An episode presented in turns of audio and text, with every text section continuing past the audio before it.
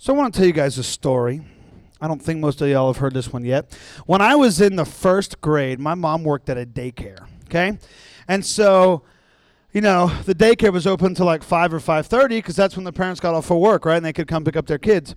So my mom and uh, one of her really close friends named Mia, they worked at this daycare, and me and my buddy Larry, who was Mia's son, who's the same age as me, would always go to the daycare after after school for a few hours, you know. And when you're in first grade and you're hanging around like three and four year olds, they think you're really cool, and you think you're really cool, right? Because you're older than them. Okay, just like when you guys, like you know how sometimes like elementary schoolers think middle schoolers are cool, and middle schoolers think high schoolers are cool, right? It's the same thing. So, so, so we would hang out on the playground for like two hours, right?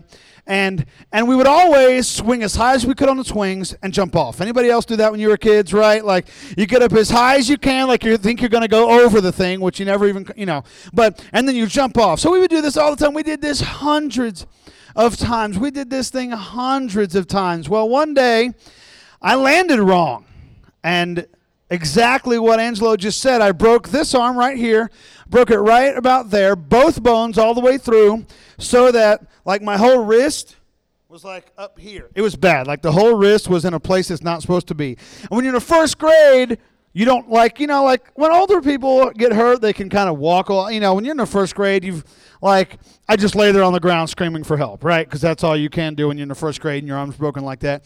You just say Larry ran in to get uh, get my mom or whatever, and and so I lay there screaming for help, and that's what I needed. I and and then when my mom got here, my mom got to me. What could she do?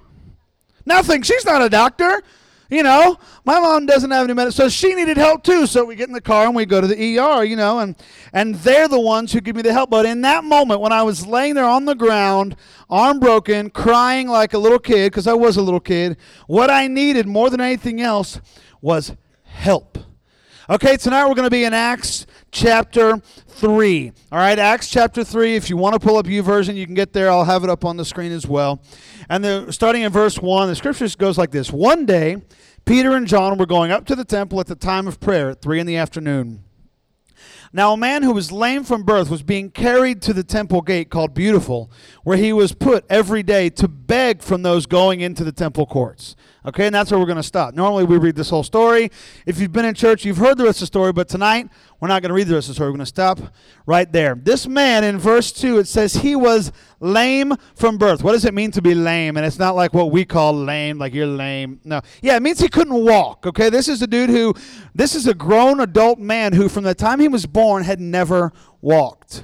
He had never been able to walk. His legs weren't physically capable. He didn't have the strength in his legs to just do the simple act of standing up and walking.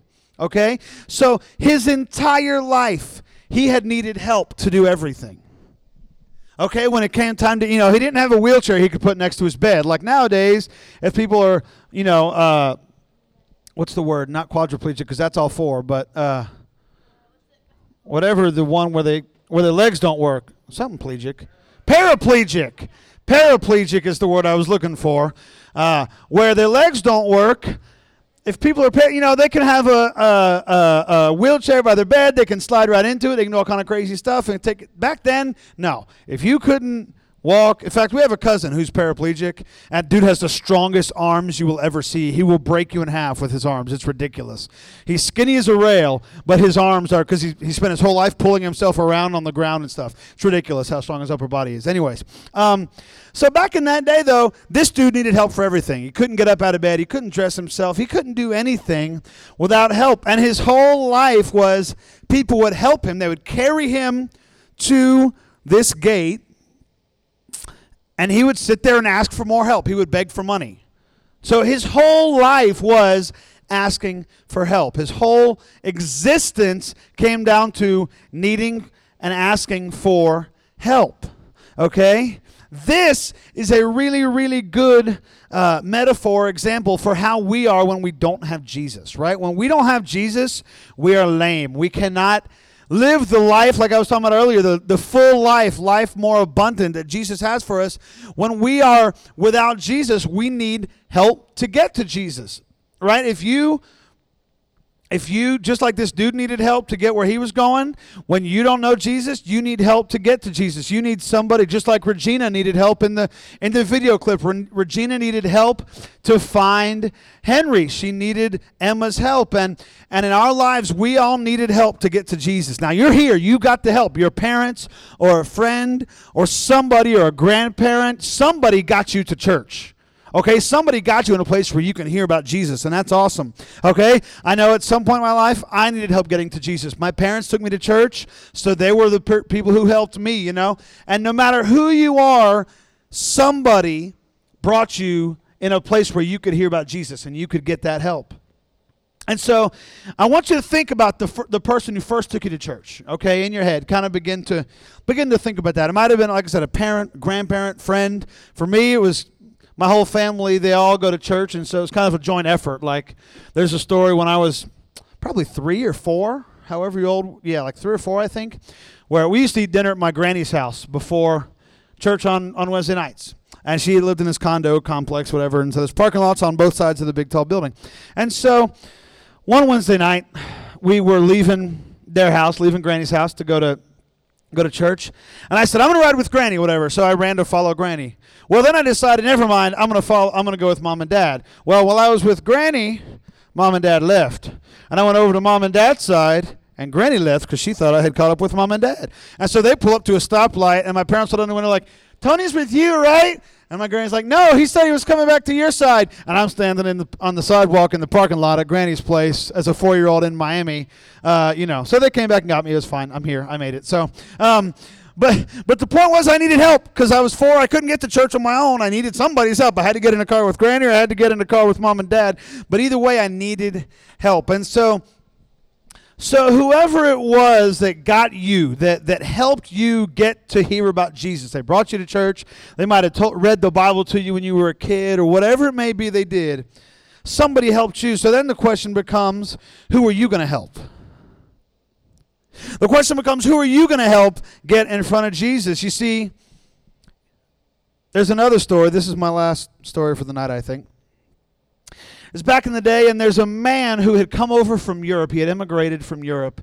And uh, the plan was he was going to come ahead, was going to get set up, find a place to live, all kind of, you know, get that stuff, and then send for his family, right? You know, this was very common uh, back in those days. And so the man came and he spent several months getting, he found a job and he found a place to live. And so he builds up some money. So he sends for his family, says, All right, you guys can go ahead and come over.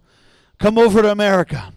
And so his family gets on the boat from Europe and you know and they're traveling through the North Atlantic and you know it's cold up in the North Atlantic and there's icebergs right it's where the Titanic sank so so but there's a, there's a lot of ship traffic this is back in the days before planes and so there's lots of lots and lots of ship traffic and so they're traveling through through the North Atlantic and and this boat that this man's family was on hits an iceberg and sinks now, there were other ships in the area. This isn't the Titanic, but it's a similar story. The Titanic wasn't the only one that ever sank.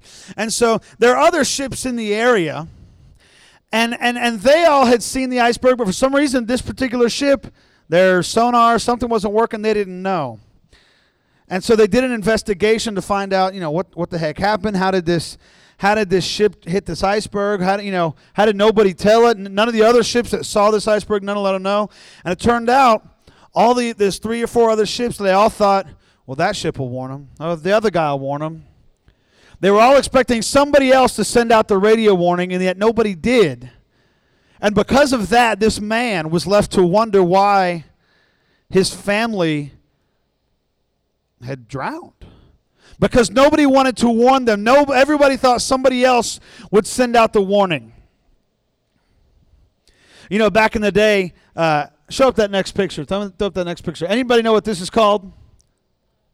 Anybody know what that thing is called? The crow's nest. Yeah. This is called the crow's nest. Then it's go the next one too. It's the it's this basket up at the top of a ship back in the day where the guy would look out, you know, and he'd be like iceberg dead ahead or land ho or leviathan or whatever. You know, he would he would get up there and he would he would say he would keep watch and he, his job up there the guy in the crow's nest the job of that guy is to warn the people down below on the ship when there is danger he was a watchman Okay, Ezekiel 33 says this Son of man, I have made you, this is God talking to us, I have made you a watchman for the people of Israel. So hear the word I speak and give them warning from me. This is where it really gets to the nitty gritty. When I say to the wicked, You wicked person, you will surely die, and you do not speak out to dissuade them from their ways, that wicked person will die for their sin, and I will hold you accountable for their blood. But if you do warn the wicked person to turn from their ways, and they do not do so, they will die for their sin, though you yourself will be saved. So, in other words, if you know Jesus and you don't tell people about them, their souls are on your head. Okay, you say, if I know Jesus and I don't tell my friends and family or whoever about Jesus and they die and they don't ever meet Jesus and they end up in hell, that's on us. We have to tell people about Jesus. If they if you tell them and they ignore you, that's on them. Okay, that's you know that's a that's on them. They they've heard. You are called to sound the alarm.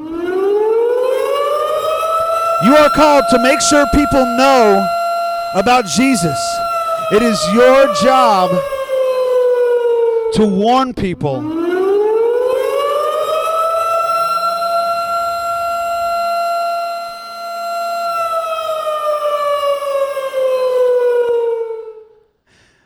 Anybody know who wrote the book of Acts?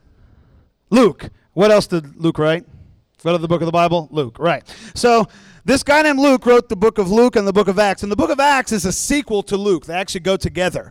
Um, Luke and Acts go together. And, and Luke was a doctor who wrote these, and both of these books were letters to a man named Theophilus.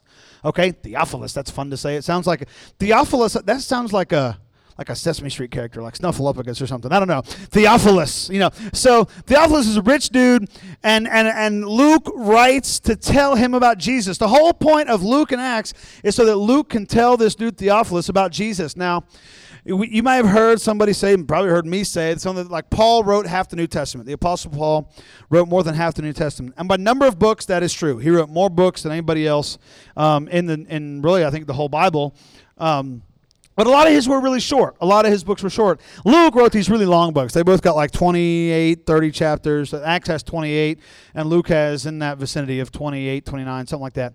Um, and so Luke actually wrote more words than Paul did by like 5,000. It's actually quite a bit. Luke wrote 37,000 words of the New Testament. Okay, Luke wrote 37,000 words of the New Testament. Now, Luke wrote that many words right? Like, that's a lot of writing. And Luke wrote 37,000 words just so this one guy, so that Theophilus would have the chance to know Jesus. That's the whole reason he wrote it. It wasn't, you know, he didn't know it was going to be in the Bible. He didn't know what the Bible was. He was just writing a letter to tell this Theophilus guy about Jesus so that Theophilus could get to know Jesus, could, you know, come to a saving knowledge of Jesus and a faith in Jesus. And so if Luke was willing to write 30, I can't even like get my mind around that many words because like the longest paper I ever wrote in college was like three pages. Like I had a, I had a good major that didn't require a lot of writing, thank goodness. Um, some of y'all like to write and that's weird, but, but, uh, you know, it's a little weird, but that's okay. So like, like you wrote, like, okay, Ashton, your paper, your, your book chapter that you wrote for, for fine arts was what, 1200 words? Was that the minimum? Was it 15? I thought it was Okay. Okay, so she wrote 1500 words for her her book for her book chapter for fine arts. So 37,000 is like 20 times what she wrote. 20 22 times or so. Okay? That's a lot. Like he wrote so much also that one dude could know Jesus. Now, I'm not asking you to write 37,000 words so that somebody can know Jesus. Okay? But but what will you do? Would you start a conversation with somebody? You buy somebody a meal maybe so that they can get to know Jesus? I want to show one more video here that gives you a little bit of a practical knowledge about how to invite someone to church. Wes, give it to us. It seems like a simple problem. Your friends are over here, and you want them to come over here. But somehow, this seems absolutely, frustratingly, terrifyingly uh, impossible. Well, we're going to help you navigate this feat with five ways to get your friends to church. Are you ready? Taking notes? Start taking notes. Okay, great. Let's do this. All right. Number five peer pressure. Get 10 other friends to stand around them. The bigger the better. Walk up and say, You're going to church. If they refuse, have everyone start yelling at them until they go. This is extremely effective. Number four, use a llama. To do this, you need a really well trained llama. Get your friend to get on the llama, then cue to run all the way to the church. Bam, you have a friend at church and a llama to take you to prom. Number three, hire the president to do it. I mean, if you have the money and the connections to make this happen, yeah, you need to do this. That would be totally awesome. Number two, bribe. This works a lot. Say you'll buy them a breakfast burrito before church, or a breakfast burrito after church, or a breakfast burrito during church. People like food and are usually totally down for free food, especially breakfast burritos. Duh. And the number one best way to get your friends to church ask. You need to ask. They are your friends. It's okay to ask and be persistent. Your friends may never come to church if you don't just simply ask. It doesn't have to be perfect, and you don't need to have all the answers to their questions. Invite them, offer to give them a ride. If they say no, it's okay. But you should try though. Who knows? Maybe they're waiting for you to ask. You can do it.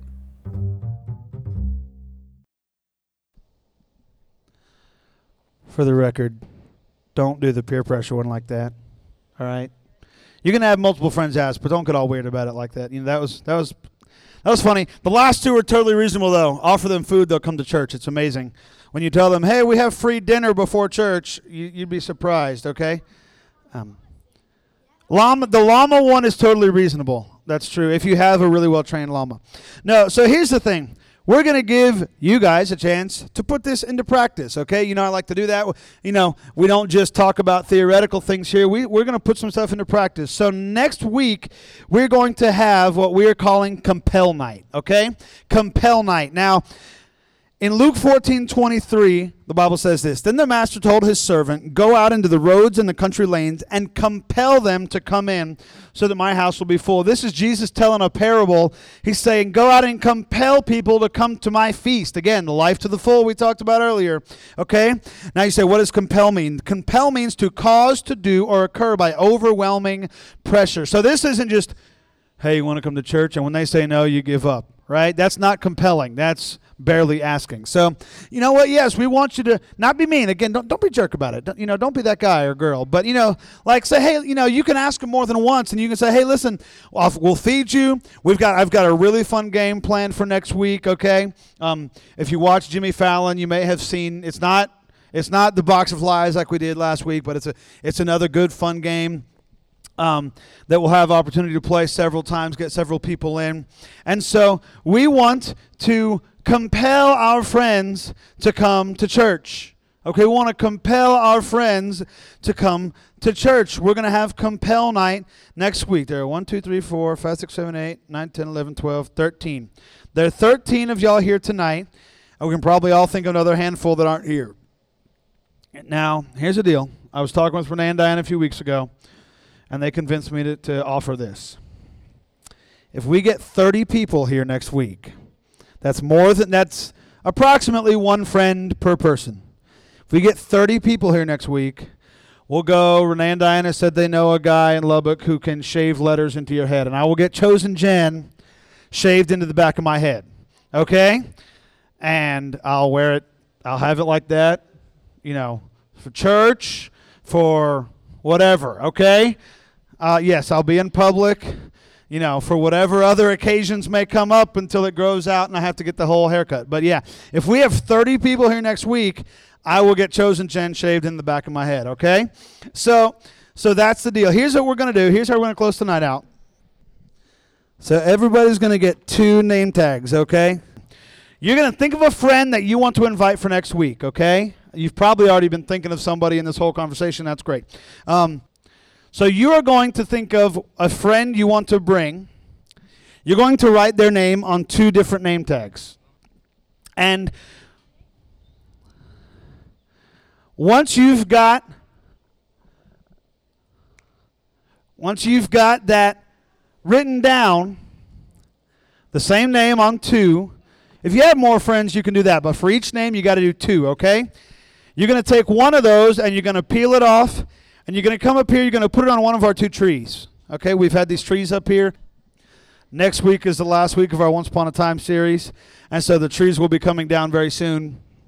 And so, uh, and so you're going to write their name down on two of them. You're going to take one of those off and you're going to come up here and put it on a tree. So you can do that whenever you're ready. Okay, if you've got the name written down on one, just stick it anywhere on the tree.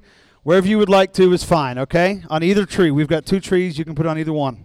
The, yeah, right now. You can come up here and do it. The other one, where you've got their name written down, it's still stuck to the, to, to the paper. You're going to keep that one, okay? And it's going to remind you to pray for them what that's going to do, these names up here is a public testament. You're saying, This is the person I'm going to bring. And the name that you're keeping, that's going to remind you to do it. And that way they have a name tag next week when they get here. Right? They already have a name tag ready to go. We'll all have name tags that everybody can wear, wear their names. So, so we're about to pray. Okay, we're going to go ahead and pray. And I'm going to pray over these names, and y'all be praying for your friend. You got a whole week to pray and invite, okay?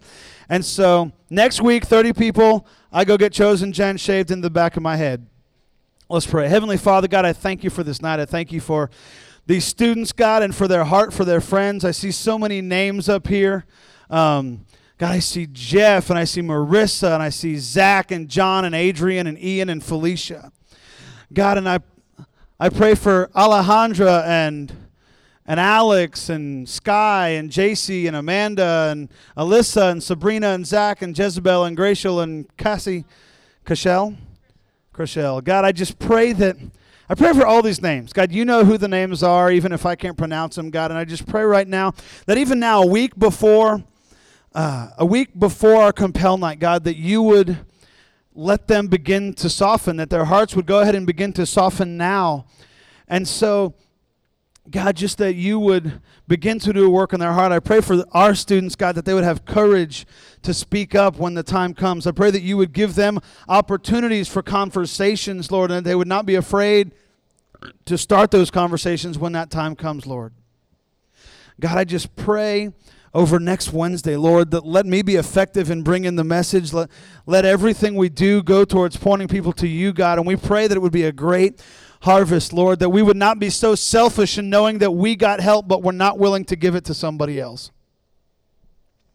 God, I pray like the like that song we've sung sometimes says, God, break our hearts for what break yours. And we know that lost people break your heart. And so I pray that we would not be able to go this week without thinking, without without praying for them, God. And that next week we would see uh, an incredible harvest and we would see people come to know you, God, above and above all else, God. We thank you and we praise you. In His name we pray. Amen.